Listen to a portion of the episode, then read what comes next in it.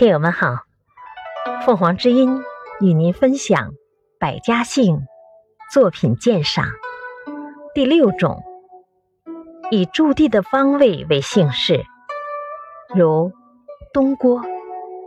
郭是指古代时城的外围加筑的一道城墙，东郭就是外城的东墙附近。齐桓公的后裔中有住在临淄城东外一带的。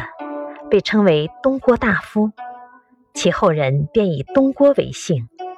类似还有东门，鲁庄公有后代叫公子遂，字相仲，家住曲阜城东门旁，人称东门相仲，其后人便以东门为姓。